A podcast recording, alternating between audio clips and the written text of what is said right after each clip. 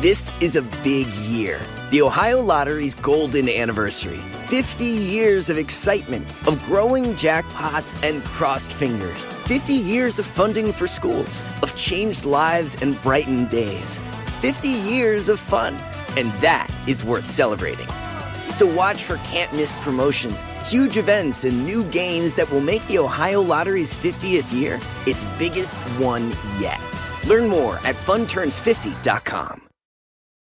The living room is where you make life's most beautiful memories. But your sofa shouldn't be the one remembering them. The new life resistant, high performance furniture collection from Ashley is designed to withstand all the spills, slip ups, and muddy paws that come with the best parts of life. Ashley high performance sofas and recliners are soft, on trend, and easy to clean. Shop the high performance furniture in store or online at ashley.com. Ashley, for the love of home. Welcome to The Megyn Kelly Show, your home for open, honest, and provocative conversations.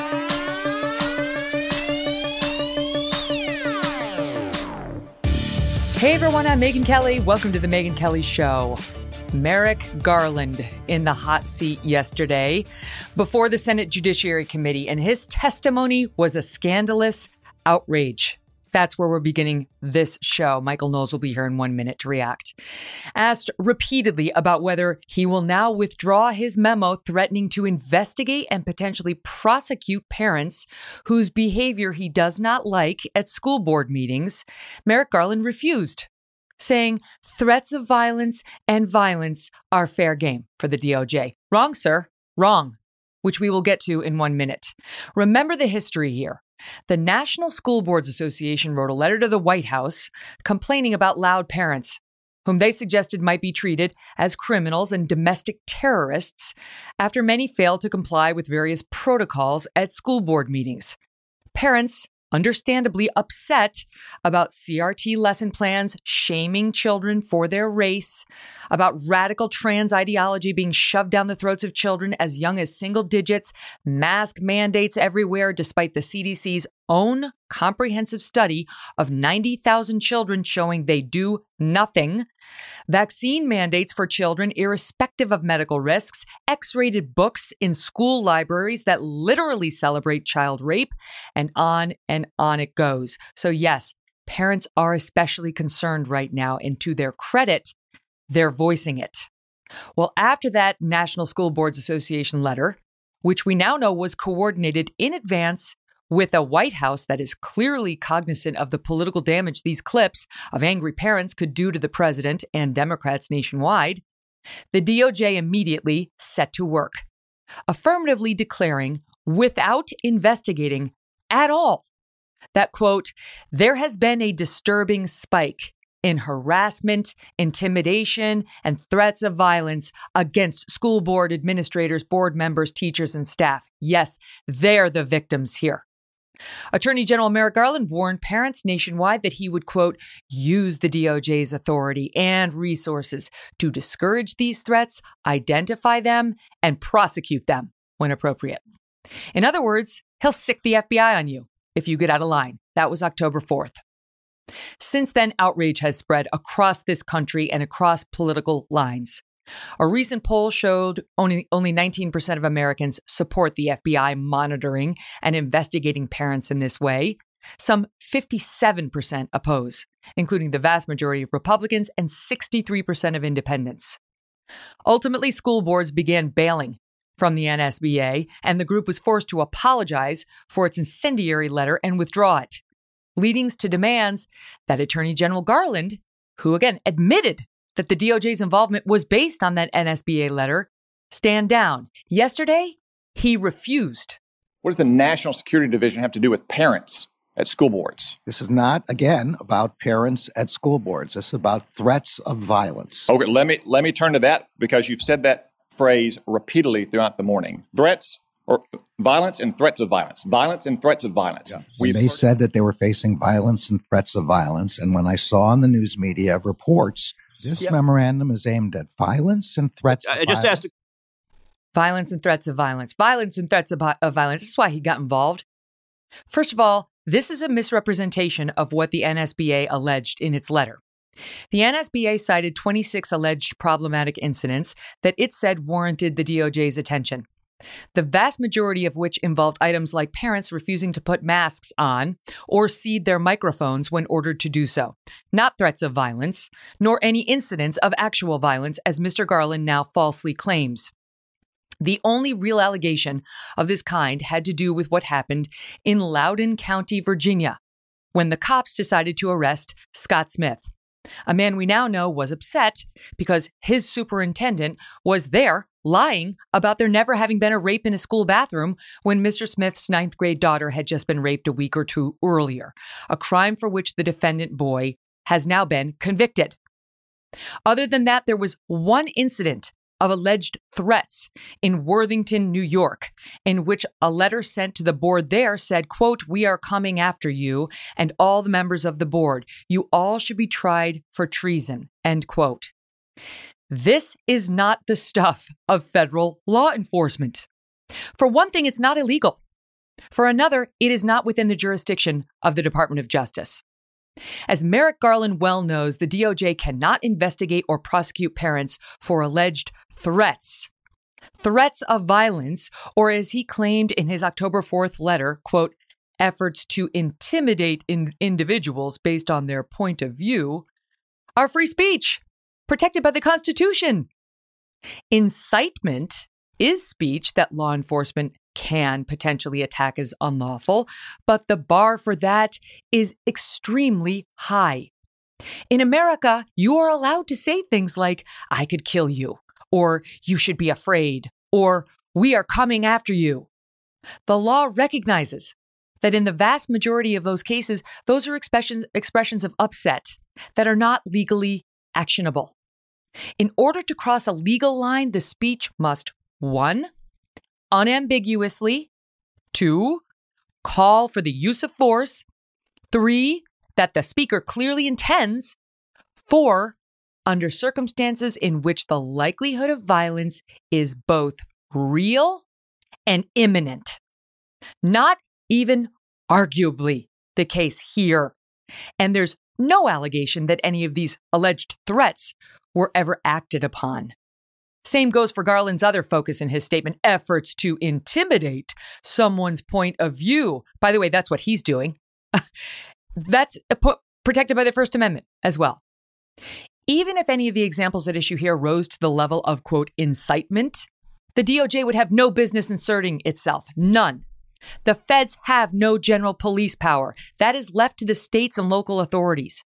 Even an actual attack on a school board member or a parent at a meeting would be handled by the local cops, not the FBI. That is what happened in Loudoun County, though Scott Smith did nothing wrong. Former prosecutor Andy McCarthy recently had a column in National Review outlining all of this and pointing out that this is an incredibly politicized DOJ, just like the one under the Obama Biden administration, which as Andy notes, quote, made the process the penalty. The investigation process coupled with the threat of federal criminality. You're going to have the FBI in your business. That's the deterrent. How the case comes out is irrelevant. They did it with the IRS scandal, threatening conservative groups with the loss of their tax exempt status, with the threatened takeovers of police departments that then AG Eric Holder deemed problematic, with the Dear Colleague letter they used to scare universities into eliminating due process for young men accused of sexual assault, and on and on. The end result is to silence and control those who could undermine this president's agenda. And that is why Merrick Garland is standing by his threats of investigation and prosecution. He doesn't want to punish lawbreakers. He and his pals at the White House want to stop the debate altogether. Joining me now, Michael Knowles, the host of the Michael Knowles Show on the Daily Wire, and we are going to cover it all. Michael, thank you so much for being here. Great I to be with you, Megyn. Thanks for having me.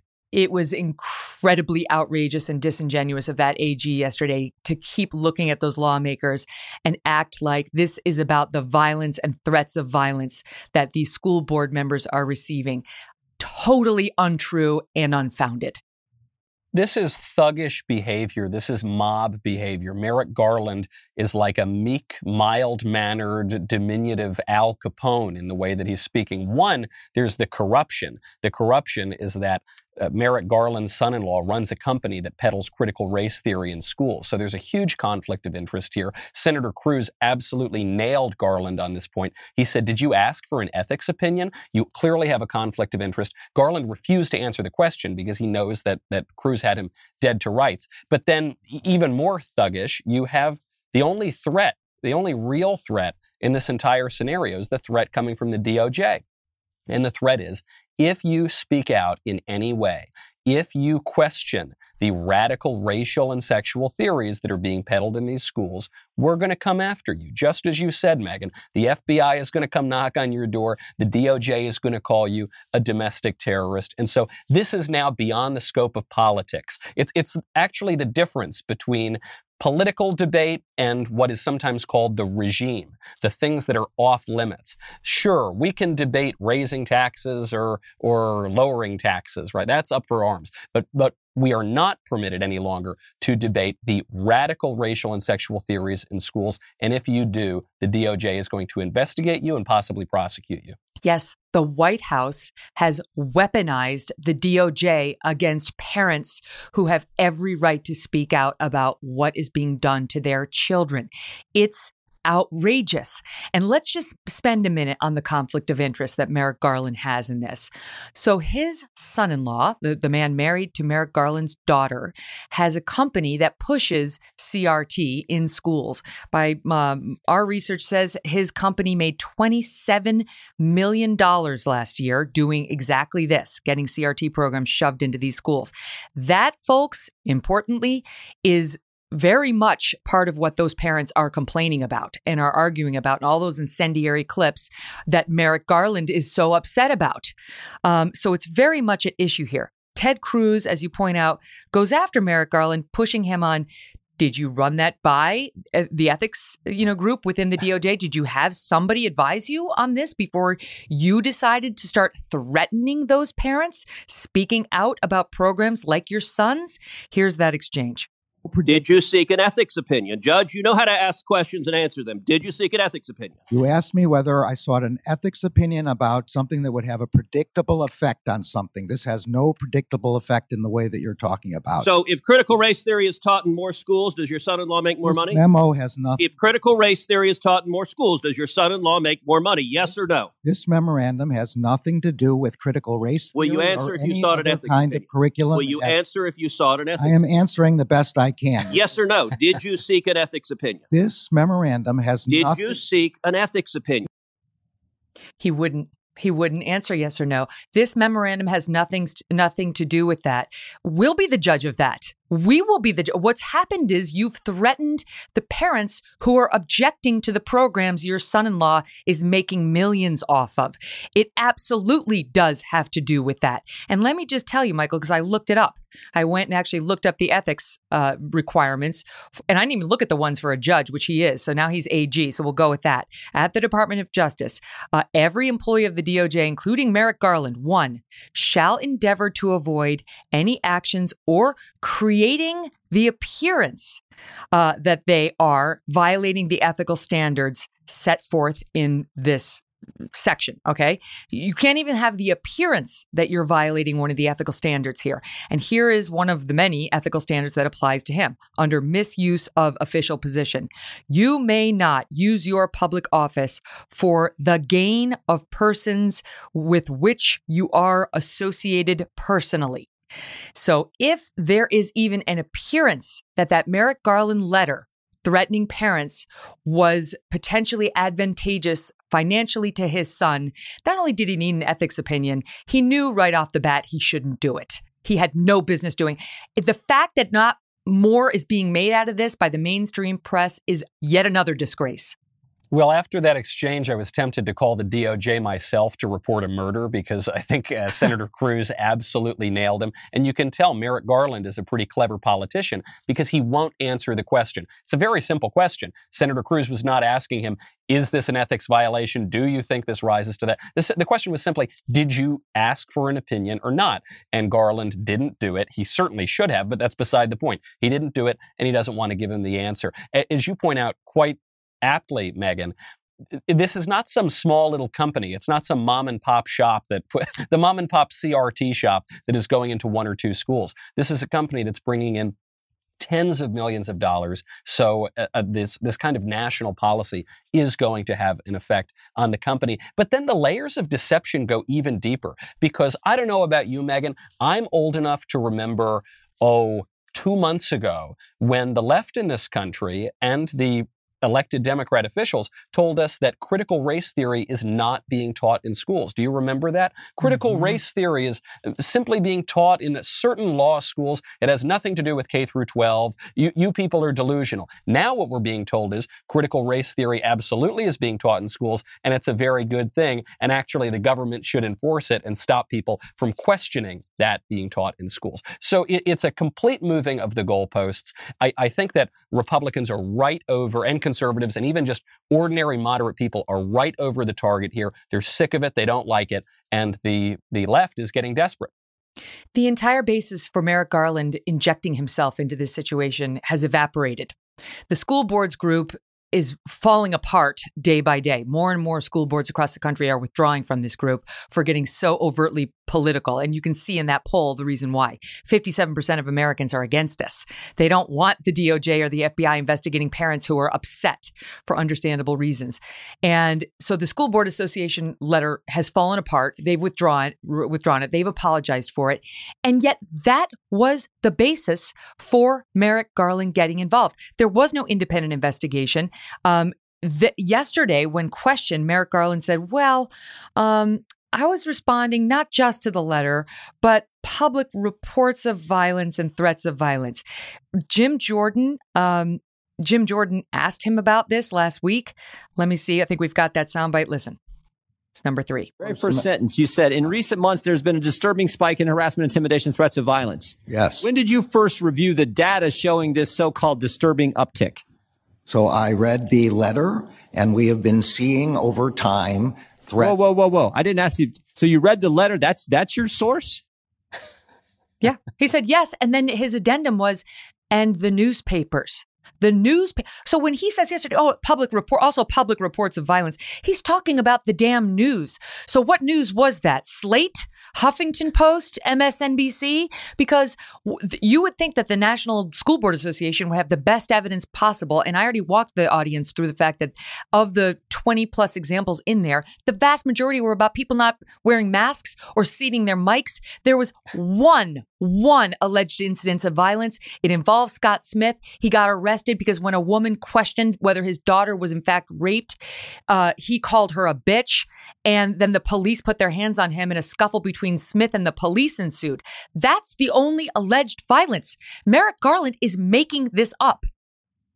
Of course. And by the way, if if Scott Smith were brought to trial for this, if he were put put in front of a jury and the jury were told what happened, what led up to that incident, not a jury in the land would convict him. Because the real story here, and it's another story that Merrick Garland doesn't want to talk about, and it's a story coincidentally that the Daily Wire happened to break because the mainstream media didn't didn't want to investigate it, is that this girl was raped by a man who wears girls' clothing in the girls' bathroom. And the school covered it up, and they covered it up because it raises questions about their radical transgender policy. Questions that now parents, not just in Loudoun County, but around the country, are asking. In the case of Scott Smith, he had this horrible personal experience with his own daughter. But but parents around the country are absolutely right to question this. And what we are what we're seeing play out in real time is a cover up. One new piece of information on that and two thoughts. Um, they are now reporting, I think it was in the Washington Post, that this young rape victim was assaulted by a boy she knew and that she, according to the Washington Post, had voluntarily met up with in the bathroom two times prior for some sort of fooling around. The third time is when she, they met. She didn't wish to fool around, and he did forcibly rape her, as he's now been found guilty of doing. People it's disgusting to me because now you've got some in the left wing press trying to diminish this claim of rape because two times prior she had been with him voluntarily. Hello, Hello, that's not how it works, as the left damn well knows. Um, number two, they're sort of saying, well, the fact that he had a skirt on is irrelevant since she had met him voluntarily twice before and he was her boyfriend. That's not, it's not about whether this kid's transgender or not. It's about why did he put the skirt on? As far it could be because he didn't want anybody to bother him when he was going into the girls' room for this interlude. I have no idea. But the point is not really so much about whether trans people are going into the bathroom uh, or or not. The point is that there had been a rape inside of the school bathroom two weeks earlier, and this superintendent stood up and told everyone not to worry about the transgender policy because these bathrooms are safe, and they're not. A rape had just been committed by a guy wearing a skirt. I don't really give a damn what his motivation was and he went on to rape again, according to the authorities. The, the, the, the refusal to acknowledge, acknowledge facts and to downplay uh, the genuine concerns of parents in these circumstances, Michael, I think is what's driving things like the now dead heat between McAuliffe and Youngkin in Virginia. Yes. Well, I think that you've hit on it. This is the really important part of the story, which is not whether the kid is transgender or whatever crazy gender he thinks that he is. It's about the schools protecting the transgender policy. So it, it, right now, the media are actually victim blaming because they're saying because this girl had had a relationship with this guy before and she explicitly said, I do not want to perform this particular act, I don't want to do this, and then he violently raped her, they're saying, oh, well, basically she was asking for it. But the schools here, regardless of the motivations for the incident or even the, the particulars of it, why do you think the schools covered it up? Obviously, they're covering it up because there's this controversial policy, and the action yes. has yes. A, a, certain association with that policy, and it, it might throw the gubernatorial race in Virginia. You're 100% right. That's the reason that they covered it up. Because this policy was under debate and their sort of woke ideology didn't want them, didn't allow them to offer any facts that might be used by the other side. That's how they see this. They're not thinking about the rights of children, young girls to be safe. And this guy was a predator because he went on to the very next school and did it again, according to the authorities there. And the and with and the, by the way, they didn't tell the new school that he had just been uh, arrested for doing this to a girl in his previous school. So parents' rights are out the window, as are children's rights. And by the way, now today, um, there there's a report about a woman seeing a Homeland Security uh, vehicle and officials out in front of her school. So Merrick Garland means what he says. The feds are not backing off. We're going to pick it up there and also get into the latest the latest COVID madness. Now your kid, as young as five, um, is said you know he can get a vaccination, right? But already we're seeing reports of schools mandating it. What? It's not, it's still emergency use. And by the way, even the officials behind the, you know, thumbs up on this thing are saying they don't agree with that. Uh, that's next. This is a big year. The Ohio Lottery's golden anniversary. 50 years of excitement, of growing jackpots and crossed fingers. 50 years of funding for schools, of changed lives and brightened days. 50 years of fun. And that is worth celebrating. So watch for can't miss promotions, huge events, and new games that will make the Ohio Lottery's 50th year its biggest one yet. Learn more at funturns50.com. The living room is where you make life's most beautiful memories. But your sofa shouldn't be the one remembering them. The new life resistant, high performance furniture collection from Ashley is designed to withstand all the spills, slip ups, and muddy paws that come with the best parts of life. Ashley high performance sofas and recliners are soft, on trend, and easy to clean. Shop the high performance furniture in store or online at ashley.com. Ashley, for the love of home.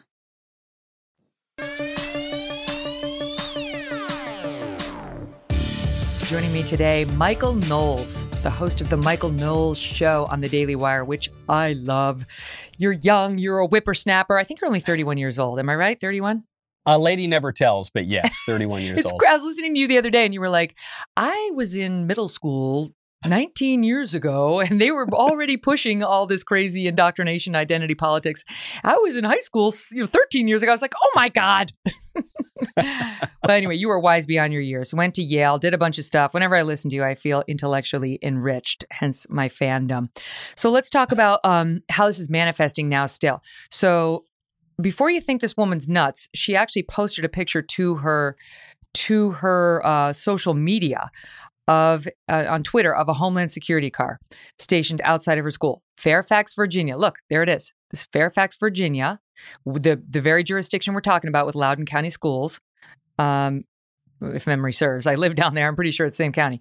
She's a mother of six. Her name is Stacy Langton, and she led the charge to remove sexually explicit books from the school libraries. And again, I just want the audience to know we're not talking about like I don't know, they had an interlude and she lost her virginity and wow, it was amazing. That's that's fair game. I mean, by 2021 standards, that's everywhere. and Nobody's really complaining about that.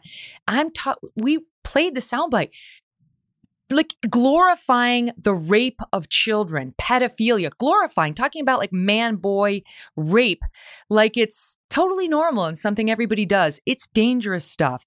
Anyway, she led the, cho- the charge to remove these books from their school libraries. And she says she's seen federal law enforcement flying helicopters and stationing cop cars outside of a school board meeting in Virginia, meant to intimidate parents, she believes. That picture of a Homeland Security car stationed outside the school. She claims there was a heavy federal law enforcement presence just days after she and others protested outside the DOJ. She says she has received death threats in response to the protest. She's got threats against her children by name, I'm sure Merrick Garland is on it. I'm sure that's the kind of threat he's definitely going to look into, Michael. I would not necessarily hold your breath for that. It, frankly, with all of the political realignments now, I'm finding myself on the side of defund the police. If funding the police means that DHS is going to come kick in my door because I don't think we should have explicit pedophilic porn in the classroom, then uh, then I guess we ought to defund them. But the way we got here is, I think, because conservatives in this country fell for a trap. They fell for a trap in the 1960s and 70s, and it's really only grown since then, which is the ideology of openness in the classroom. We've been told that the most important thing students can learn is to be open minded, so open minded that their brains fall out. And so, how dare you say we shouldn't have porn in the classroom? That's how dare you say that we shouldn't have radical racial theories in the classroom? With students just need to be exposed to everything. But the fact is, that's not true. That's never been true in any educational institution. Actually, the modern conservative movement began with a book by William F. Buckley Jr. making fun of this idea of academic freedom and openness. And so when you look at something like porn in the classroom, that does not help a kid's education. That actually harms a kid's education because it arouses all the lusts and the appetites and the base passions. And the whole point of liberal education is to tamp that down and become a free person. When you look at critical mm-hmm. race theory, that doesn't help a kid's education. It hurts it. It, it undermines the, the basic ideas of our government and our civics. In some cases, it undermines the idea that there's objective truth itself. So you got to get that out of there. And I think if we really want to fight back against this we need to take a lesson from the left, okay? The left is really good at banning things. Right now, you can read porn in the classroom, but the, the mm. only book you can't read in the classroom is the Bible. The Supreme mm. Court told us that right. the most important book ever written is the one thing you can't teach kids in class. So I think what we need to do is go back in there and reimpose some standards. And this is what parents are doing all around the country. They're saying, hold on, you're telling me I'm going to send my kid to an institution for eight hours a day for what, 12, 13 years, more than that now, because there's pre K and then many more people are going to college. So you're telling me I got to send my kid to your institution for most of his life, and I don't have any say in what he learns there, the way he's brought up spiritually, physically, intellectually, and all of the above? I don't think so. If parents don't have the right to educate their kids, then they don't have any parental rights at all. You've got, as we mentioned before the break, uh, this very fight leading to a dead heat in the Virginia gubernatorial race, which is now being seen as potential bellwether on where our politics are as a nation. Biden won the state by 10 points. This should be an easy win for the Democrat McAuliffe, who's already been governor of Virginia. He's going to take over for governor, either blackface or KKK wearing hood guy, uh, Ralph Northam. I mean, his biggest sin is what he wants to do to babies once they've been born on the on the operating table. But uh, that that's who Ralph Northam is. So you'd think a state that would put him in office would easily put Terry McAuliffe back in office as the Dem, but it's now down to a dead heat when he was leading by, I think, seven points about 10 days ago. And it's because of this issue education. He's to see a Democrat having having to beg for votes on education, defend themselves on education. He's gotten Barack Obama down there, Joe Biden down there. I think Kamala Harris has been down there. He knows he's in trouble. He even danced on the stage, which is something he promised he would never do. he's so desperate is he to hold on to what was once a lead. And now the line that the Dems are using on him, J- Youngkin, who's a moderate Republican, you can't win as a far right guy in Republican these days, um, is is as follows. This is soundbite number eight. Listen to how they're now trying to dismiss Glenn Youngkin. Extremism can come in many forms. Can come in the rage of a mob driven to assault, driven to assault the Capitol. It can come in a smile and a fleece vest. Either way, the big lie is still a big lie. Uh, so yeah, extremism can come in a in a fleece vest with a smile. It can come in the form of a you know somebody in his late seventies who doesn't seem to be paying attention or able to express his thoughts a lot too. Joe Biden makes a good point here, actually. Not about Glenn Youngkin. Glenn Youngkin is completely milk toast. He's about as moderate as they get. So I, I and, and he's run an excellent campaign, and he obviously should be the next governor of Virginia. But but what the left often does is project they they accuse their opponents of things that are true of them, and uh, nowhere is it clearer that extremism can come in a vest with a nice quiet voice than with Joe Biden. Joe Biden ran as the moderate candidate. He was a return to normalcy, and what are we getting from Joe Biden? We're getting a massive expansion of the government. We're getting radical gender and racial theories everywhere. We're getting the IRS looking into everyone's bank accounts if they've got more than 600 bucks in there. We're getting a, a push to get rid of the Hyde Amendment, abortion on demand up until the moment of birth. This is by far, we're getting, I mean, radical transgender theory from the State Department and everywhere else. This is the most radical administration we've ever seen in this country. And it's not because Joe Biden is a Bolshevik, it's because his party is is in that direction and he is that merely the the moderate modest facade that's covering up a really radical edifice same thing with merrick garland merrick garland was supposed to be the moderate judicial yes. candidate he was going to be the moderate attorney general what is he he's the most radical ag we've had since oh i don't know the Obama administration. Yes. Um, I don't think we have it, but Tom Cotton was going off about how I am so glad that you, you said, thank God you're not on the Supreme Court. And as I saw this attorney general sitting there trying to, do, oh, we do have it. Oh, stand by. Listen, here's Tom Cotton. Here, this testimony, your directive, your performance is shameful. Okay. That's not. Th- thank God you are not on the Supreme Court. You that- should resign in disgrace, Judge. You should resign in disgrace. Listen, if that's his understanding of the law, that you can just willy nilly start going into school boards and monitoring parents and then sicking the FBI on them and, and prosecuting them for threats or expressing opposition to a point of view, bullshit. He should go. He should resign in disgrace. And we are lucky he's not on SCOTUS.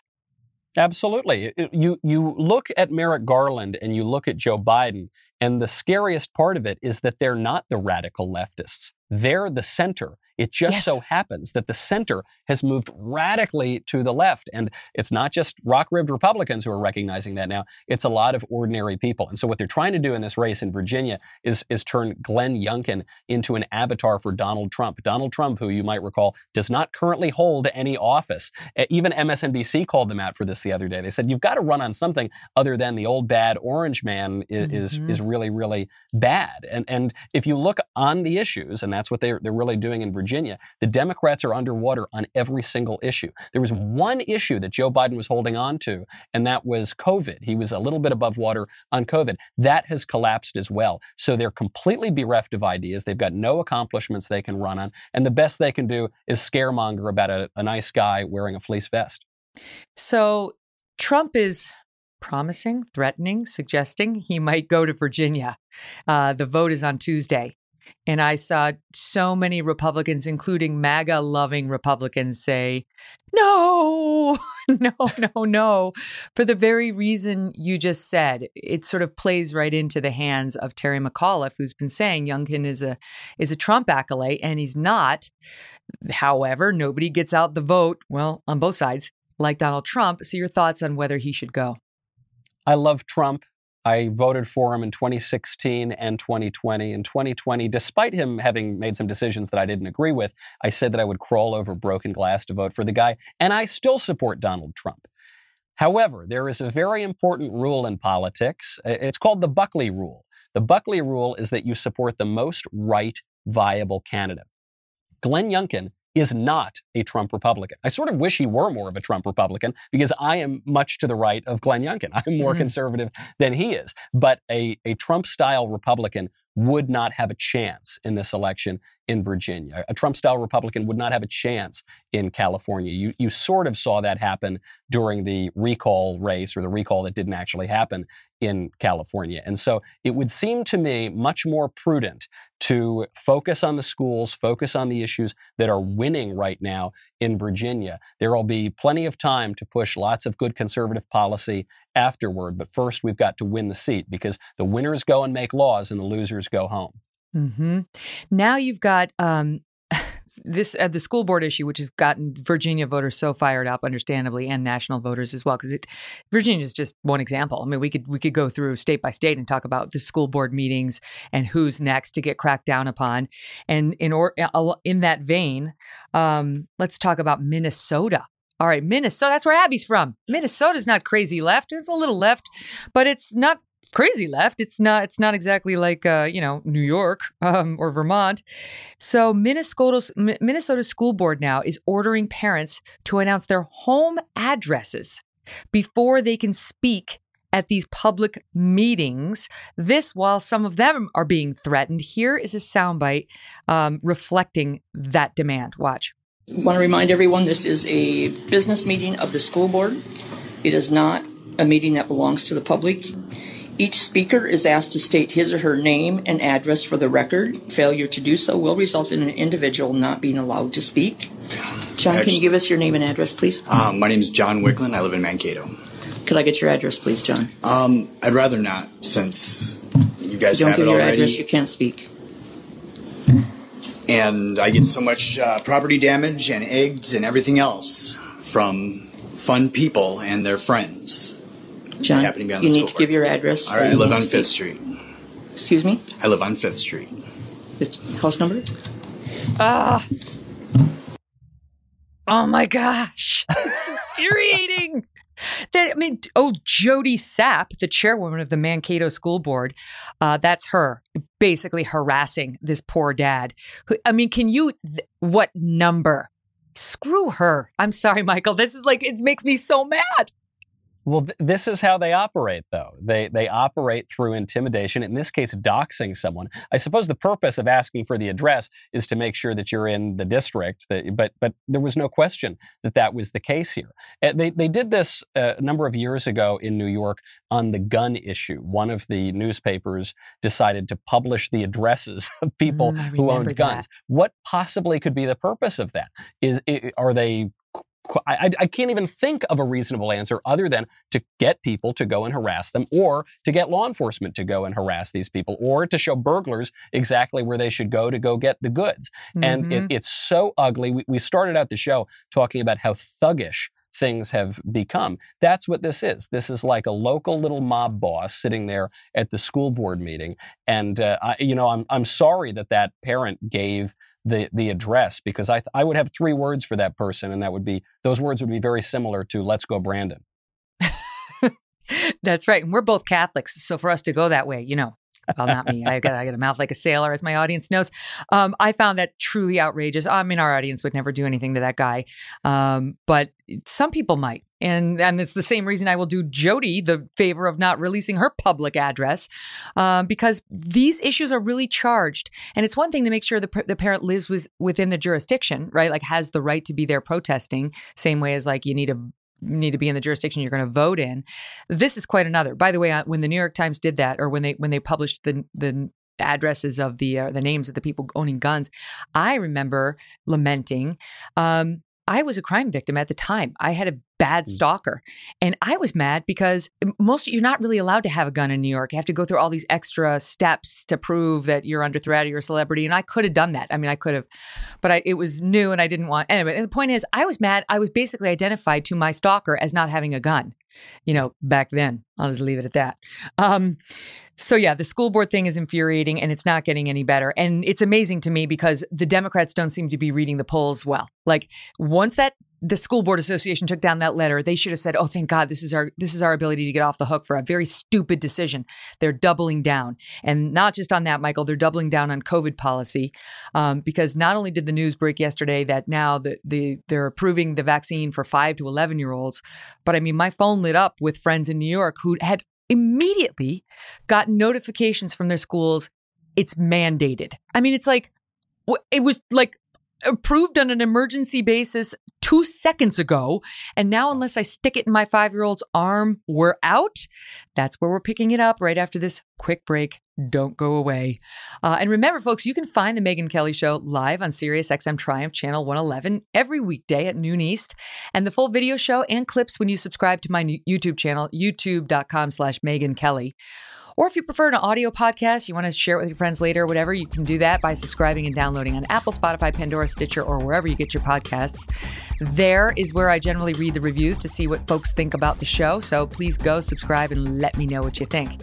Got full archives there with 100, 190 plus shows, so you can check out hours and hours of the show when you're bored.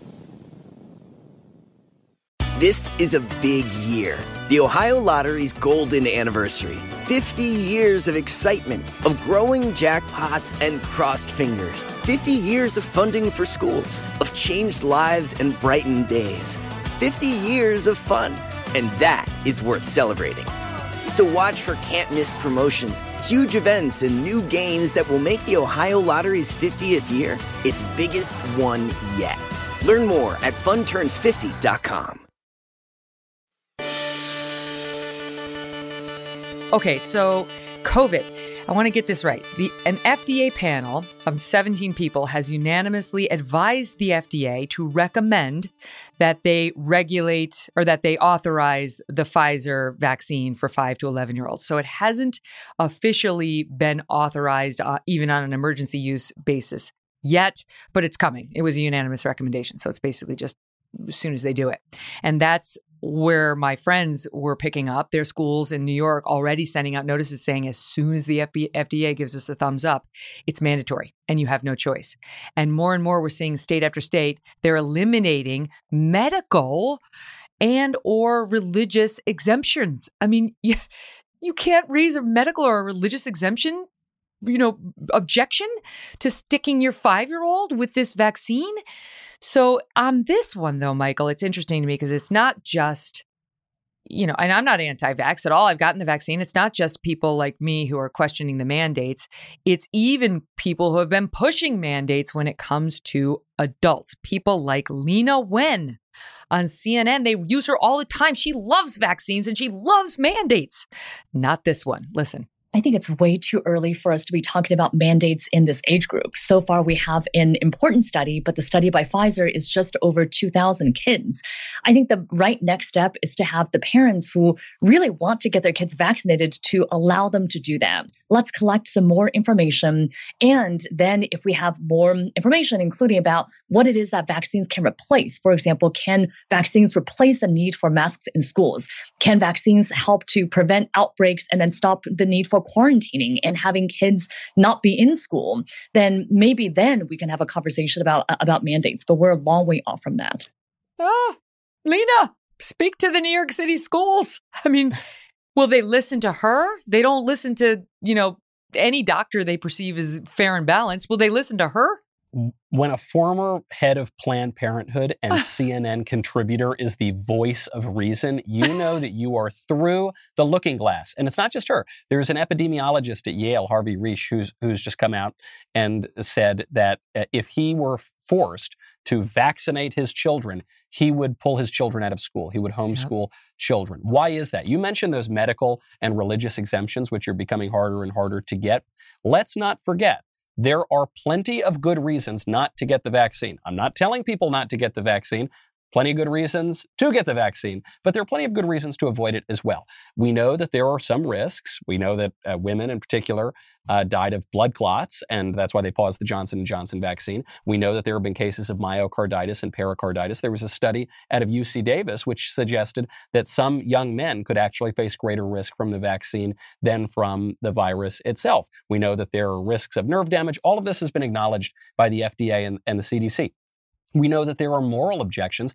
All of the vaccines were at least developed with, and in some cases also produced with, uh, stem cells from aborted babies. They were tested so that, on. They were tested on clones of stem cells, and that is yeah. problematic if you are a Catholic like you or I am, or a Christian. They don't want stem cells involved in this process at all. Right. That's right. And so you you know you've got plenty of reasons to object to this sort of thing, and the government will not permit that. You've got plenty of scientific, expert, genius, exalted scientific voices saying perhaps we should use some caution here, especially when you look at the infection fatality rate, especially for young people. The infection fatality rate is basically zero. It is infinitesimally small for very young people. For older people, for people with comorbidities, then, then it might be higher, and, and it's a different calculation there. So the, the question that a lot of people have is given the extraordinarily low risk of hospitalization or death from the virus in kids, is there any risk in taking the vaccine? And although this FDA panel voted unanimously to approve the vaccine for kids, one of the members of the panel came out when asked about the safety of it, and he said the only way to know if it's safe is to test it on the kids. Mm-hmm, we have that. That's Dr. Eric Rubin of Harvard. Um, this is straight from the panel that's deciding whether this is safe for our kids. This is not some, you know, nobody. This guy's on the team that's deciding. And here's Eric, Dr. Eric Rubin of Harvard. We're never going to learn about how safe the vaccine is unless we start giving it. Yeah, um, that's just the way it goes. Great. Your kid first. Go, go for it, Dr. Rubin. Do it. I can't wait for your kids and the kids of all the people who are eh, pro vaccine mandates for children to go mm-hmm. first. And we will sit back and we will wait and we will see what happens. And if it turns out to be safe, then maybe we'll consider it. But my kid's not going first. And I'm not responding to any mandate saying he must be. My question is Did these people run out of beagles? I remember just a couple days ago, we heard about all these awful animal experiments from it's Dr. Awful. Fauci, but now we're told that we're going to experiment on kids. And it seems that, frankly, in some quarters, especially on the left, there's a greater uproar about performing medical experiments on animals than there is on performing medical experiments on little kids who face a very, very low risk from the virus. And in the face of that, it's it's quite clear that Harvey Risch's advice from Yale is, is pretty good advice that you, you really shouldn't give in to this sort of thing. This is not going to end. Already you're seeing them move the goalposts on what fully vaccinated means. Already they're moving the goalposts on exactly who needs to get the vaccine. This kind of thing is never going to end. And we are not a country, last I checked the Constitution, that is run by the whims of the Dr. Fauci's of the world. We still have a say in our political order. We still have reason. We still have judgment. We should be able to exercise that and tell these people who are making the mandates to go pound sand. You know, our school, our private school in Connecticut, they brought in a Yale, uh, I think he was epidemiologist specialist to talk to parents to like calm concerns because they mandated the vaccine. Uh, you're you get it or you get expelled at our school as of age 16 or up because that for that group it's been quote permanently approved or so they believe. Um, so they brought in um, this guy from Yale to talk to us about how how safe it is, you know, how it's an, it's a good idea and so on. And then as you point out, you know, as it turns out, it's not entirely agreed upon by the experts at Yale. We have that soundbite of Dr. Harvey Rich, Risch, Risch, um, speaking to Mark Levin. He's also at Yale, and here's what he says. If the child has chronic conditions that make their risk appreciable, then there's a reason that they would should be considered for vaccination.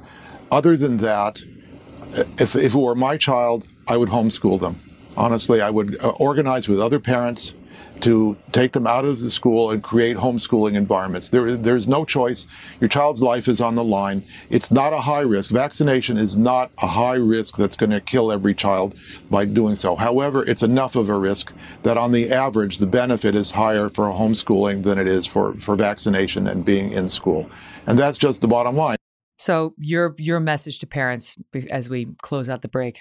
My message to parents is to listen to Harvey Risch, to listen to people like Glenn Youngkin, to listen to all of the other parents who are focusing on education. That seems to be the through line in all of these issues, whether we're talking about COVID or CRT or gender theory or whatever. And it's because Education represents the future of the country. That is why the left, that is why the people who are right now in power are so focused on taking more and more of it, getting your kids in these schools for longer and staying there longer and exerting more control over them while they're there and keeping parents further and further away from that process. This right. is a moment where I think there is a, a real critical mass to try to grab some of that power back on the crystal yep. ball of our country, which is our nation's classrooms. This is an important moment. It's an inflection moment. Hold the line and don't give up. Hold the line. Michael Knowles, what a pleasure. Great to see you again. Uh, over in Chicago, it's the mayor versus the cops. John Kass, one of my favorite journalists there, he's amazing. He's back to break it down next. This is a big year. The Ohio Lottery's golden anniversary. 50 years of excitement, of growing jackpots and crossed fingers. 50 years of funding for schools, of changed lives and brightened days. 50 years of fun. And that is worth celebrating. So watch for can't miss promotions, huge events, and new games that will make the Ohio Lottery's 50th year its biggest one yet. Learn more at funturns50.com. Whether you're a morning person or a bedtime procrastinator, everyone deserves a mattress that works for their style. And you'll find the best mattress for you at Ashley. The new Tempur-Adapt collection at Ashley brings you one of a kind body conforming technology, making every sleep tailored to be your best. The collection also features cool to the touch covers and motion absorption to help minimize sleep disruptions from partners, pets, or kids. Shop the all new Tempur-Adapt collection at Ashley in store or online at Ashley.com. Ashley, for the love of home. My next guest is a Chicago legend. John Kass worked as a syndicated columnist for the Chicago Tribune for 38 years. He left a few months ago so he could write whatever the heck he wants to, with no boss looking over his shoulder. And boy, does he. He's now posting his columns on his website, John Kass, K A S S, news.com, johnkassnews.com. Please, please support him. We need journalists like this. He recently called Chicago Mayor Lori Lightfoot Chicago's little Napoleon in pants. So you can see why he doesn't want a boss. but he has been covering politics and lawlessness in Chicago, a city I also hold dear, for a long time. And he's fighting mad right now about the mayor pushing her vaccine mandate on first responders instead of being solely focused on the city's ever growing problem of crime. Welcome back, John. Great to see you. Hi, Megyn. Thank you so much. So I want to get into all of that, but I just want to pick it up where I left off with Michael Knowles a minute ago. We were talking about Merrick Garland and the DOJ yeah. and his refusal to withdraw his crazy statement threatening parents with prosecution, even though the school board has withdrawn, association has withdrawn its letter, because you wrote a beautiful column um, recently about the dangers here and how as the DOJ continues to crack down, parents are scared. You know, a lot of them we sh- we highlight the ones who speak up, but a lot of them are scared, and it's getting harder and harder for parents to find the temerity to do it. I mean, who wants to face a federal investigation? No one wants the FBI at their doorstep. And you you write this is how it, it begins in part. The lanky man in Norman Rockwell's painting Freedom of Speech was produced in 1943 and is part of the war effort. Some on the left will dismiss it as propaganda. Others might get that Norman Rockwell feeling, that craving for the glow of nostalgia that encourages people to crave for what they think were simpler times. But there wasn't anything simple about the time. The world was at war and millions were being slaughtered. And you went on to say, in the midst of all of this, all the chaos and the turmoil at, at that time, the early 1940s while we were at war, um, the Rockwell painting was All America once, a man standing up. We allowed that once. We welcomed Americans speaking their minds, even protesting, without dropping the federal hammer on them as if they were terrorists, without canceling them or harassing them at work or at home, without killing their careers. And you went on to highlight a woman uh, who I'll let you talk about. She, uh, Xi Van Fleet, I think is her name, out of Loudoun County, yeah. Virginia, which you've been watching from Chicago as well as we have. Sure. Um, from the Northeast. So, what was important to you about her situation and the country's situation behind this column? Liberty, freedom, the ability to advocate for your own children with uh, government now occupied by the left reaching ever increasingly into our lives and into the lives of our children. And she uh, sh- showed great courage. She had lived through the Cultural Revolution of uh, China, and I I found her comments to be heroic and moving. And as you can see, uh, I think the entire country has picked up on this feeling. Here is just a small soundbite of Xi Van Fleet, Loudoun County uh, parent, who had some thoughts on what we're seeing in our country, having grown up in Mao's China. We were taught to denounce our heritage. The Red Guards destroy anything that is not communist, old uh, statues, books, and anything else. we are also encouraged to report on each other, just like the uh, Student Equity Ambassador Program and the bias reporting system. This is indeed the American version of the Chinese Communist, the Chinese Cultural Revolution. The critical race theory has its roots in cultural Marxism. It should have no place in our schools. Wow. How can you argue with that, Megyn? It's a mom who lived through it. And today, October 28th, uh, back in 1940, it was the day of Ohi, no, when uh, Greece and my father and others there said no to fascism and would not allow the Italians to come in. And as a result, Greece was destroyed, but they delayed that war, delayed the Russian advance, in, I mean, the German advance into Russia by six or eight critical weeks.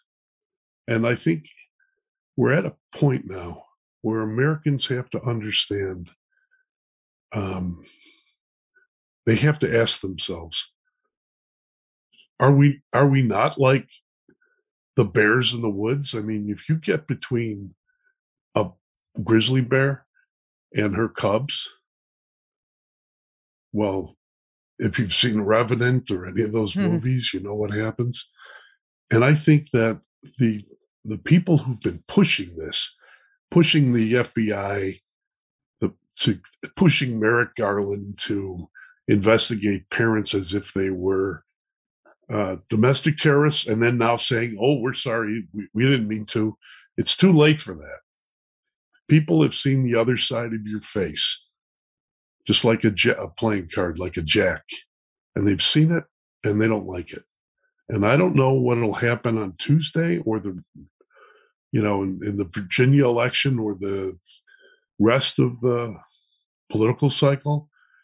But I think that if parents care about their children, they won't care much about their politics. And like like the bear, like the grizzly bear, mm-hmm. they will mm-hmm. they will defend their cubs.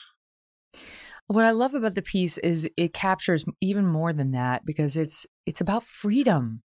It yes, what's happening to our children is deeply wrong and has activated parents who were never politically activated before.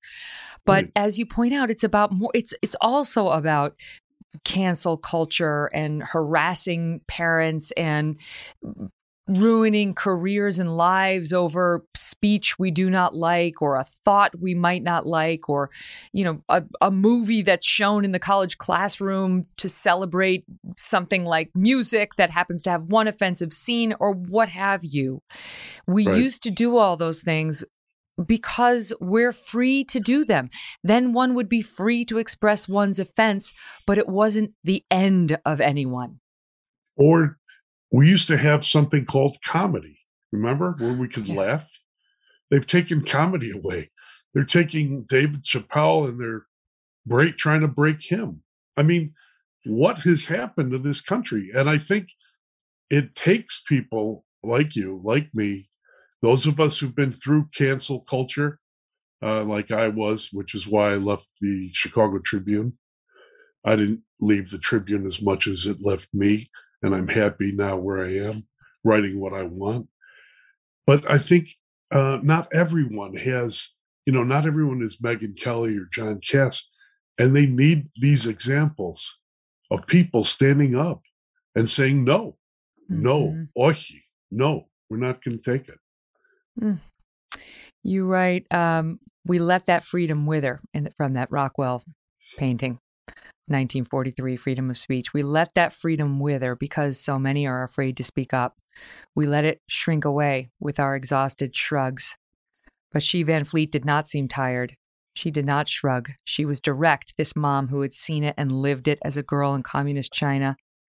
She had something on her mind. She stood up like the man in the painting because she's an American with something to say. Oh, my audience, guys, can't you see why I love this man? he said like the way the, the way with the word things is really moving. And it's it's why we're fighting, right? It's why people drag the, no one wants to poke the bear at the school board meeting. You don't want to be no. that parent. You want them to love your kid, especially I see it now.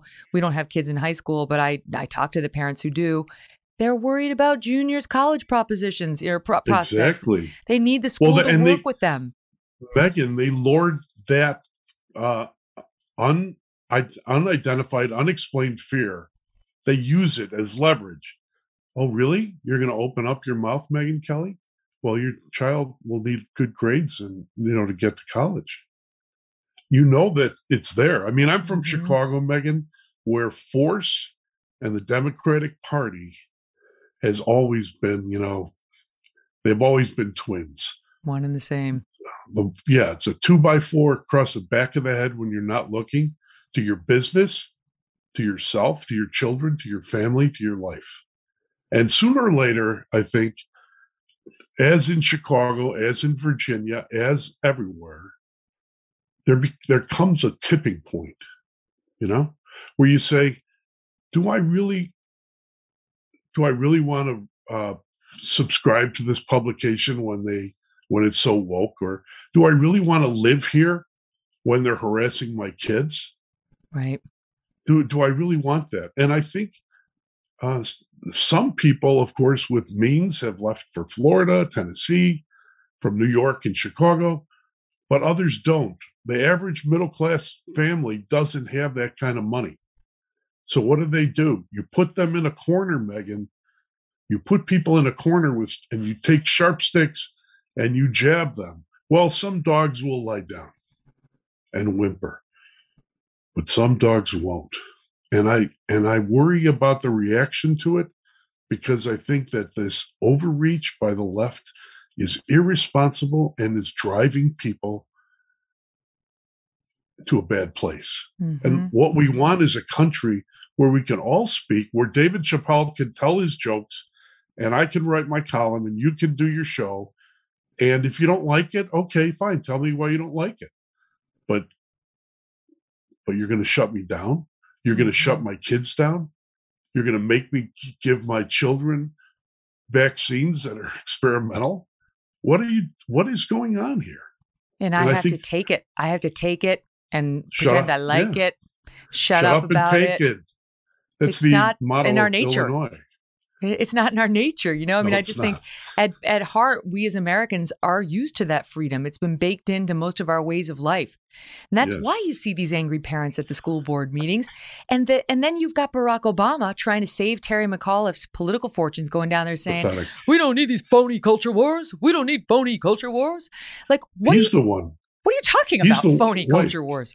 Phony culture war. Hey, Barack, how did you buy that mansion in in uh, Kenwood? Did Tony, did the bagman Tony Rezko help? I mean, come on, cut it out. I mean, I don't understand the, you know, we bow. These are politicians, and they create myths about themselves, and unfortunately, many in the media uh, propagate the myth. But Barack Obama is just a guy who's a phony from the beginning, and uh, I've I've knew him back when he was a phony, and when he became a god and stopped the seas from rising. Mm-hmm. Remember that nonsense? I've stopped yes. the seas from, you know. I knew In him Iowa. when he was I knew him when he was hanging out with Tony Rezko, the convicted bagman. So I'm not uh, enamored of him or his temple of love and fealty that we're building at taxpayer expense in Illinois. Mm. But I just I just want people to stop and think of that grizzly bear. Think yeah. of that mother, that grizzly bear. You stop you cross a grizzly bear's cubs, she's not gonna stop. Reminds me, we uh, right. go out to Montana on vacation, and uh, we were pulling out. We were actually there for the whole quarantine, so it was months. Yeah and right. uh, we're leaving. And the whole time when we got to the spring, my kids were like, "Where are the bears?" Because there's grizzlies in two oh, states, Alaska and oh, Montana. Oh, and yeah. the kids were like, "Where are the bears? Where are the bears? Where are the bears?" And we're finally pulling out of Montana to go to the airport. It's our last day. Where it's one of those 5 a.m. trips where it's still oh, black outside. And Please. sure enough, we look up on the mountainside, and there are three baby grizzlies. We're like, "Oh my god, there they are!" Everyone was so Let's excited. It was like, "There, there, there!" Yeah. Oh, as we stopped the van we're looking, we, the windows come down. We're like, Whoa. oh, uh, uh, and then it does. I'm like, what the hell are we doing? What are we, you know? and you can't see the mama, which is a bad sign. Uh, what if she you can know, see you? And finally, we're we are we got back to our senses and said, let's get the hell out of here. this van is going to be no match for a mama grizzly that is separated from her cubs. I'm a fisherman, and before I got married, before Betty and I got married 36 years ago, we went on a fishing trip. I wanted to see if she could handle it. All right? mm-hmm. And so one day we didn't go get up, you know, at five o'clock in the morning. We we're gonna take it easy. And I'm sleeping late. I can smell coffee. And all I hear saying out from the cabin door is, Oh, they're so cute. Oh gosh. and the hair rose on the back of my neck, and I got, you know, I I got up as best I could and took her to the other door because I was ready to run out the other door if she if the mother came. Yeah. It's terrible. That's fierce. But you know what? I think that this mother that you bring up, uh Xi Van Fleet, the the mother from Loudoun County, Virginia, where, you know, I, I know a lot of people from Loudoun County. So do you. These are mostly federal bureaucrats, senior bureaucrats mostly I'd say liberal in nature or at least yes, supportive of I agree with that. Government government, you know, government is the answer people, not all, but some. And uh you know, you got to wonder if they're turning on the Democrats, then they have a problem. So we'll see next week. Well, and and this is a soundbite. Uh, I didn't tell my team was going to be calling for, for this. It's number six. But look at the anger as the Loudoun County parents there are going after that superintendent who lied to them about the risk of sexual assault in the school, in the bathrooms. The the to the, understanding the, the description. Yeah, the girl was right. Understanding the description you just gave, which I completely agree with you. It leans left. Um, the parents are not normally going to be. It's not. This is not MAGA country. They wouldn't be out there, you know, screaming. No. But look at the anger now amongst those parents. Watch. You have failed our students. Two young ladies were scarred forever. You are clearly aware of the sexual assault at Stonebridge. Her life has forever been affected. I have lost almost all confidence I've had in this system that I have championed for so long. I do not trust you to ensure the education or the safety of my daughter. You people are disgusting. Props to all the kids who called you out today. Every last one of you resign. Resign today. We will not sit down, shut up, or back off. Resign or be removed. Shame on you to just resign, just like your bestie Beth Barts. We love all. We have gay, black, white, Indian in our family, and we are all rooting together to, for Virginia to put children's safety first. Got a little chill there, John. That actually made me feel something. Yeah, it uh, it tells me something. You know, it there's certain flashpoints, and party doesn't mean it as anything, and um, it's not about you know what tribe you're on. You're the, in the tribe of parents. Okay, parents don't like it, and actually, I hope there's something that comes out of this other than just you know sending Terry McAuliffe to the ninth circle of hell where he belongs after what he said about parents and schools. Right. No. I right. hope that there. Yeah, like don't get involved with. They have you no know, right we to- don't want to say what their you have no right. Right.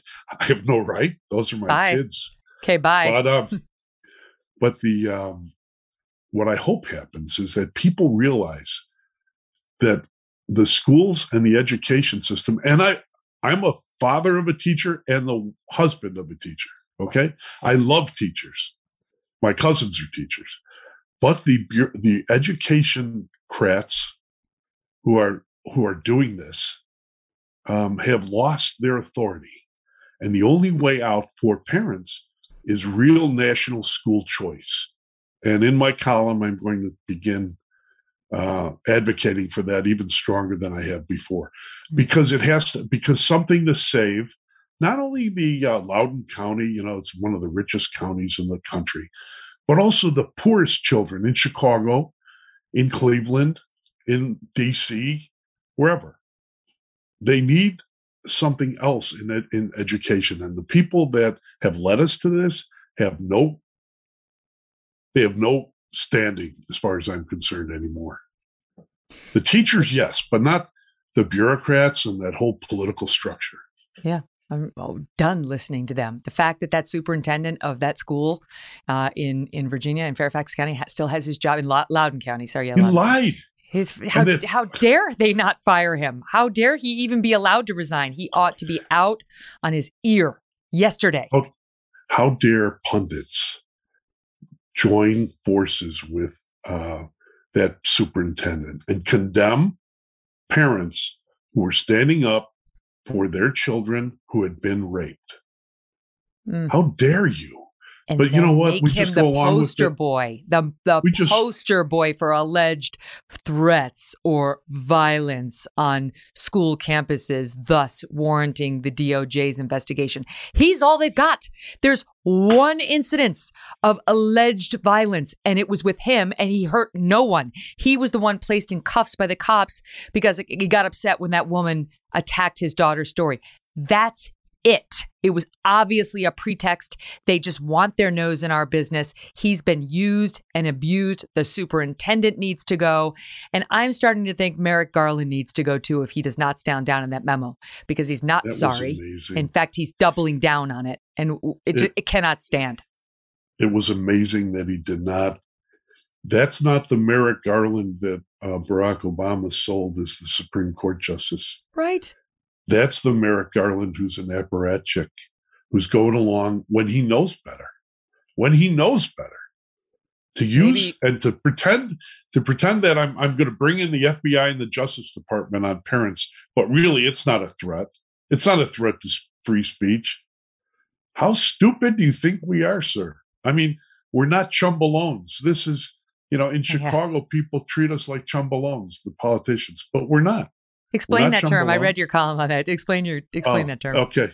In um, years ago in uh, federal court, there was a, a cop, former cop who who turned bad and became a, an enforcer for the mob, was being in, interviewed on the witness stand about what he said on tape, where the mob boss was telling him, "We're going to get um, cattle prods and we're going to take care of these witnesses with cattle prods." Oh, right, boy. right out of the movies.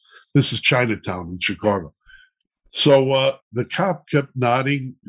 His name was um, Anthony Passafiume, but his his police name was Tony Doyle. That's Okay. how they do it. That's how we roll here, right? He probably had like a bar of Irish Spring under his arm when he took the oath. But um, but anyway, so the the uh, the uh, on the witness stand, he was asked, "Why did you agree to all this? Why did you keep nodding your head to cattle prods and all this?" And he said, "Because I didn't want to look like no chumbolone, you know, idiot, stupid." And hence the the uh, the term chumbolone became. I, I just loved it because I love it too. because the politician political class whether chicago or washington name, name it they think we're chumbolones and they treat us as such. And because of what you're bringing up and what i'm trying to do and what steve van fleet has done and the other parents is to say we're not chumbolones we're americans. We're not going to take it anymore. Mhm. And we So. believe in freedom, which leads me to the war between Mayor Lightfoot and the cops. That's where we're going to pick it up right after oh. this quick break. Uh, more with John Kass coming up. This is a big year. The Ohio Lottery's golden anniversary. 50 years of excitement, of growing jackpots and crossed fingers. 50 years of funding for schools, of changed lives and brightened days. 50 years of fun. And that is worth celebrating. So watch for can't miss promotions, huge events, and new games that will make the Ohio Lottery's 50th year its biggest one yet. Learn more at funturns50.com.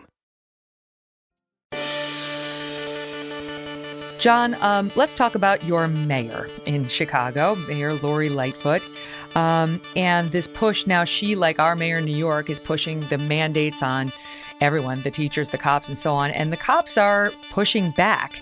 They have not yet all gotten the vaccine. They have not yet all reported their vaccine status as she's requiring. They say 71% have reported their vaccine status. Of those, 81% say they're vaccinated. So um, you've got a lot of cops now who aren't saying and presumably aren't vaccinated.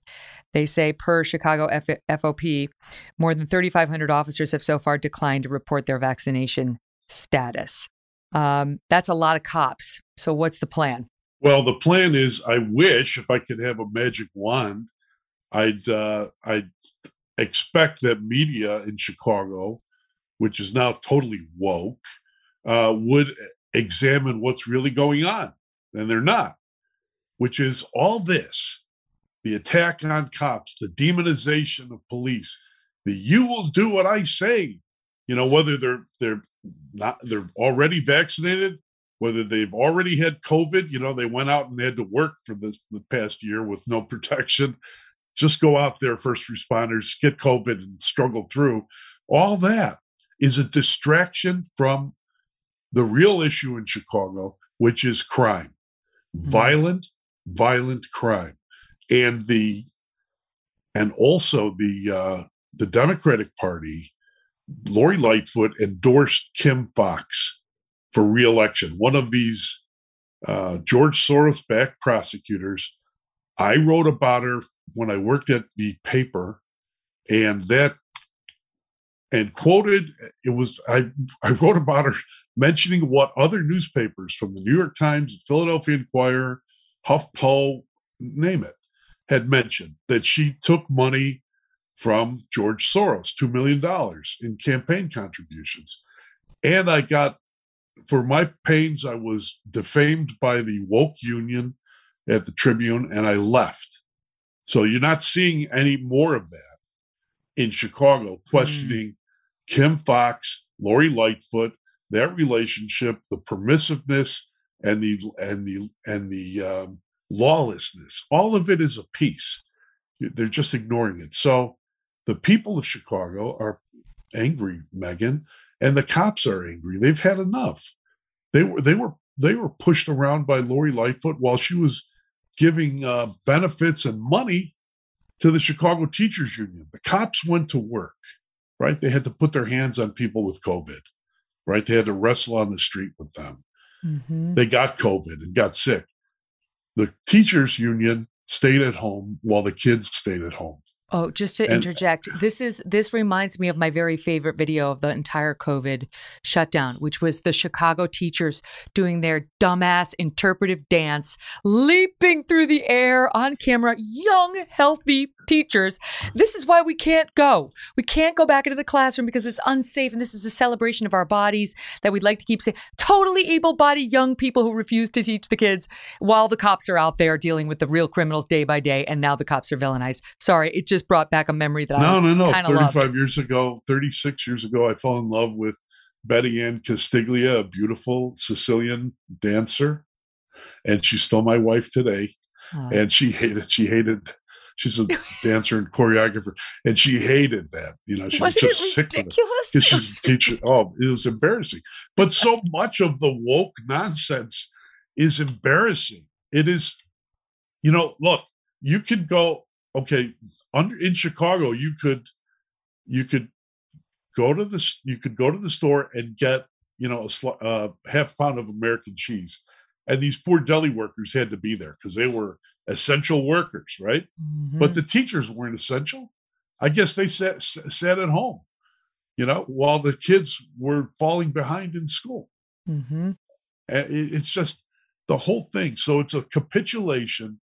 Public order has been uh, broken by by special interest politics, by people like Lori Lightfoot who endorsed Kim Foxx. I used to support Lori, and when she did that, we were done. Um, and that's where we are now. So she needs to beat up on the cops uh, to distract from the fact that carjackings are up like what 500% what is it? Homicides 700 homicides. Shootings we're at 4000 shootings. Kids are getting shot every day. Uh, but you know let's let's go wag our fingers at those coppers yeah many the of problem. whom many of whom cops and firefighters and paramedics have already had covid right. so they i'm not a scientist but I, I keep hearing if you had it your your immune system Hmm. is you know it's better than if you got the vaccine i guess Yeah. i don't know It, it it can be. No, I mean we we talked about a study in the Lancet showing that six months after your second Pfizer jab, you only have forty seven percent protection against the against COVID. And if you had a strong case of COVID, you know, four months ago, you're way more protected, according to that, than you'd be if you were in the status of somebody like me, six months post the second jab. Um, she so so one of the problems that we have with Kim Foxx, and it's under this mayor's watch, is she doesn't have much interest in prosecuting crime whatsoever. This is the one who let Jussie Smollett go, though she was ultimately the charges were brought by somebody else, and he's facing that now. But she, like, when I was reading your columns about what's gone on with her dropping charges after charges, she won't Yeah. prosecute shoplifting cases. Um, No. She keeps dropping felony murder cases. And then you talked about um, there was a street, deadly street gang battle, five suspects, all of on video. video. And what did she do? drop it walk yeah mutual combatants so i guess the theory of mutual combatants is if you're shooting each other well no no blood of innocence no foul or something but innocents get killed. There was a, a woman driving home from the white sox game back when the white sox were playing before they got run out of the playoffs. She was in, the, in on the dan ryan expressway driving to the suburbs. She got caught in the middle of uh, gunfire two rival gangs. She's dead no charges. They had they had uh, the the shot spotter found the car and the they thought they had the driver but no no charges no charges kim foxx. And see it comes to the point like what you mentioned on uh, the permissiveness like what you mentioned uh, michigan avenue the crown jewel of shopping right in Mhm. chicago. I can attest to that.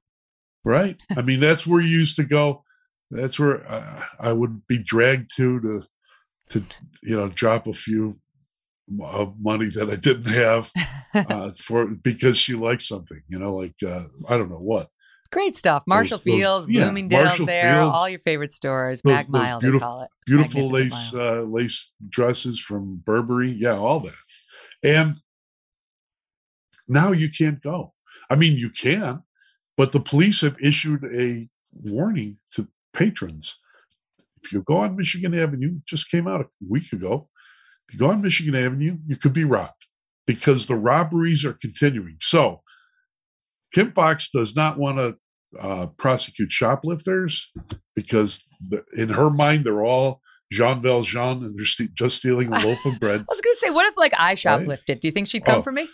Guess what? If I shop, if you and I shoplifted, if we hit Burberry and shoplifted, I don't think we'd get away with it. But Be a fun just- experiment. We'll have Abby videotape it with under her Yeah, trench yeah. coat, her Burberry trench. But but the, it's not only it's not only the fact that they're not prosecuting those people, uh, the the perpetrators. It's that if you're down there, like if my wife was down there and there was a gang of shoplifters coming in, you know, say she's at a uh, you know boutique on on uh, Oak Street, and a gang of shoplifters come in, grabbing everything and run out.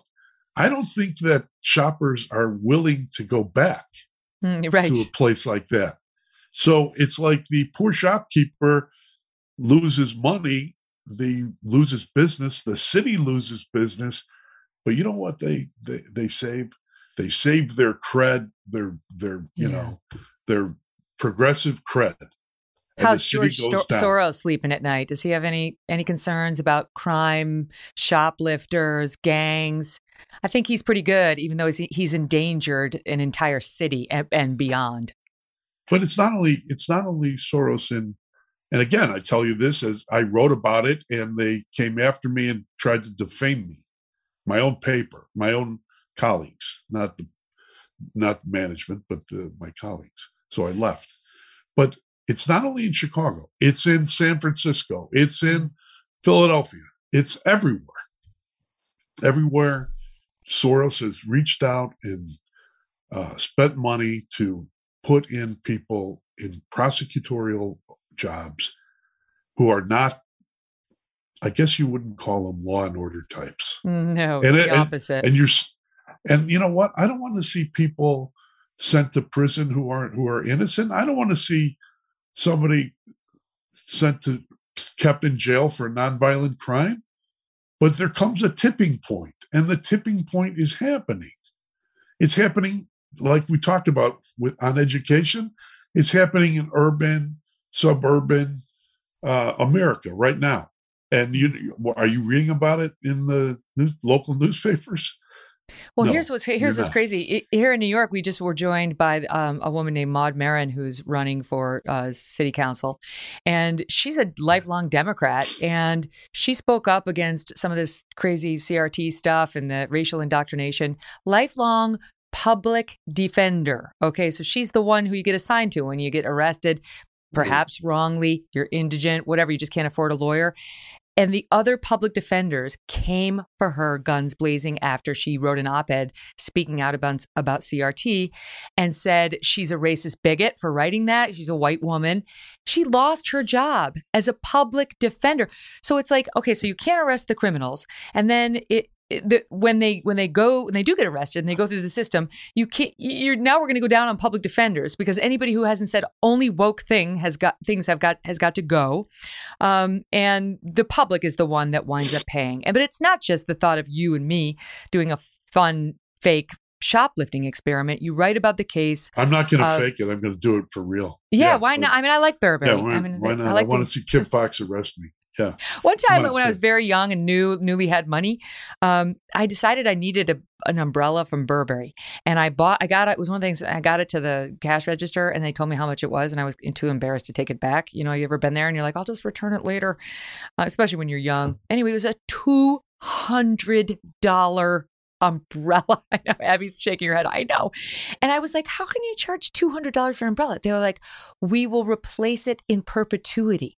I'm like, what, what does that mean? So, like, if I lose it, you'll just keep giving me new ones? Like, that's a real honor system there. What if I just give one to, and they're like, no, no, no.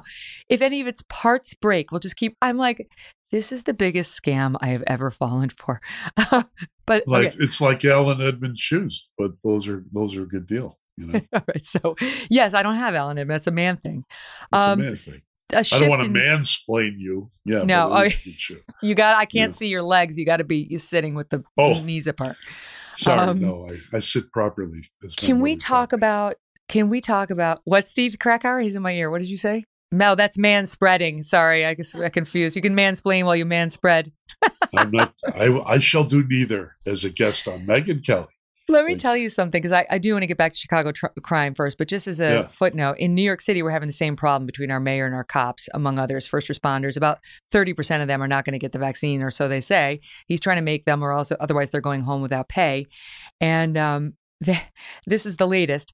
The, com- the police commissioner was asked how the NYPD would handle a potential drop in staffers if the vaccination numbers don't increase. 37% are still unvaccinated. And uh, police commissioner, quote, would not say how they're going to handle that. Oh, well, that's a problem. They they've done it in the past by ordering cops to work 12-hour shifts as opposed to their regular 8-hour tours. Sure, why don't we just dump here. more stress? Let's just dump more stress on the cops who have had a totally stress-free couple of years. I think that's a great advertisement for Marco Island, for Naples, for mm-hmm. Tennessee, you know, for wherever, you know. And the same thing here in Chicago people I keep saying, people vote with their feet. They vote with their feet, and you're going to see it. It's happening now. Look at Michigan Avenue. Look at the uh, at the north in, in Chicago. The near north side uh, was a high end, high end condos. You know, million dollar condos. People are dumping out of them. Because Where? What area is that? When you say near north side, what do you mean? I'm saying like uh, River North. You know, like North yeah. Michigan Avenue, where people, you know, there the million dollar condos and the, the condo prices dropped because she allowed looting the second or was it the third time, Lori? Third time, you know, wa- looting waves. People vote with their feet, Megyn. They're not going to take it. They just don't want to deal with the hassle. I've got one of my favorite Italian restaurants is closing for lunch. It's just not. The guy says it's just not worth opening. It's lunchtime. in the schools. It's in the justice yeah. system, this crazy intolerance yeah. ideology. It's um, obviously affecting police and so on. But now, can I ask you about this story that I saw online? One of one of my there's this poet who follows me on Twitter, and I follow him, and and sometimes he sends me interesting stories, and I was like, this is insane. What what? What? And it's the thing about the Chicago docents, um, who are all uh. basically being pushed out because they're white right? Yeah. That it was. Um, I'm trying to remember which museum is it. I'm trying to remember the art, the art, the art museum of Chicago. Okay. Yeah, one of the great museums of the world, where Mrs. Potter Palmer went over to France and bought up all the impressionists. You know, and so, and, and shouted that her husband could spit over a railroad car or something. Yeah, that uh, art institute. So they're getting and pushed they, out. If you, basically, it's a bunch of older women who have to go through a lot of training to become a docent because it, you need like a couple of years and tons of courses, and it's an unpaid position. And these are the people who take you around the museum and try to educate you on what's in there. It's great, but they're all being pushed out because they're white, literally yeah. just for the color of their skin. Yeah, because they're too white. This is the left. This is the Democratic Party. This is what they're about. So the people who are being pushed out do this voluntarily.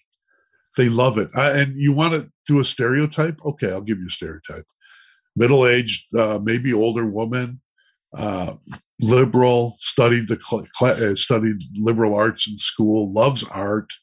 You know, maybe a turtleneck with those uh, wooden beads, whatever. I'm just throwing that out there. it's a good visual. I'm not. I'm not Mr. St- my wife tell look at him dressed like a, a college professor from 1940. So I'm not Mr. Style. But she brought it home. They loved. They loved uh, their work, and anyone who's been lucky enough to you have one or you know be, the services or be near when uh, when uh, a docent is explaining uh, one of the you know the, the, the great paintings like Greco's um, Assumption of the Virgin in, in the Art Institute, or something like that. Two heads, side of beef, surrounded by side of beef by bacon, or I know bacon, right? or whatever. But you can hear them talking, put the painting in context. It's wonderful. It's not just a, a picture to look at. You know, it's it's they bring value to the to the experience. And they're tossed out because they're too white? It's, it's crazy. they yeah. um they're the fired docents who had who had offered all this time and devotion to the museum for years were offered a two year free pass to the museum as gratitude for their previous service, literally fired because they were white. They had tried to diversify the docent staff um, by incentivizing people of color to apply and get involved in the program. It didn't go anywhere. So now the answer Why? is just to fire everybody. just fire everyone. And then I guess you can only get hired if you have the right melanin. Um, and good luck. Why do you think they're going to do any better filling you know, a hundred positions than they did just trying to fill a few you know what? I'm done. i would rather go to. I'd rather, you know, I love that the Art Institute is one of the great museums of the world. Yeah. And I love the paintings there. I love. I love the, the miniatures when you first walk in, the little miniatures.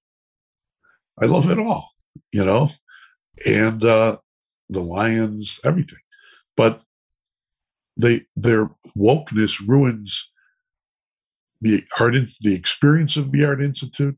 Wokeness ruins great newspapers, as you've mm. as you've seen. It ruins uh, our cultural life.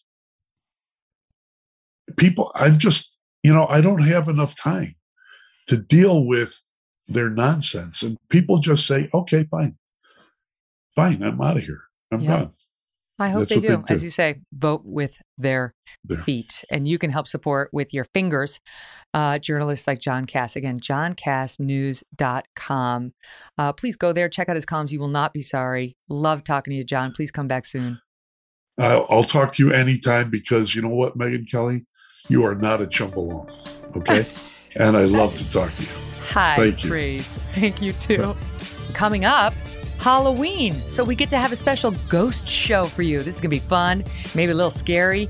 Meantime, download The Megyn Kelly Show on Apple, Pandora, Spotify, and Stitcher, youtube.com slash Megyn Kelly to watch it. See you tomorrow. Thanks for listening to The Megyn Kelly Show. No BS, no agenda, and no fear.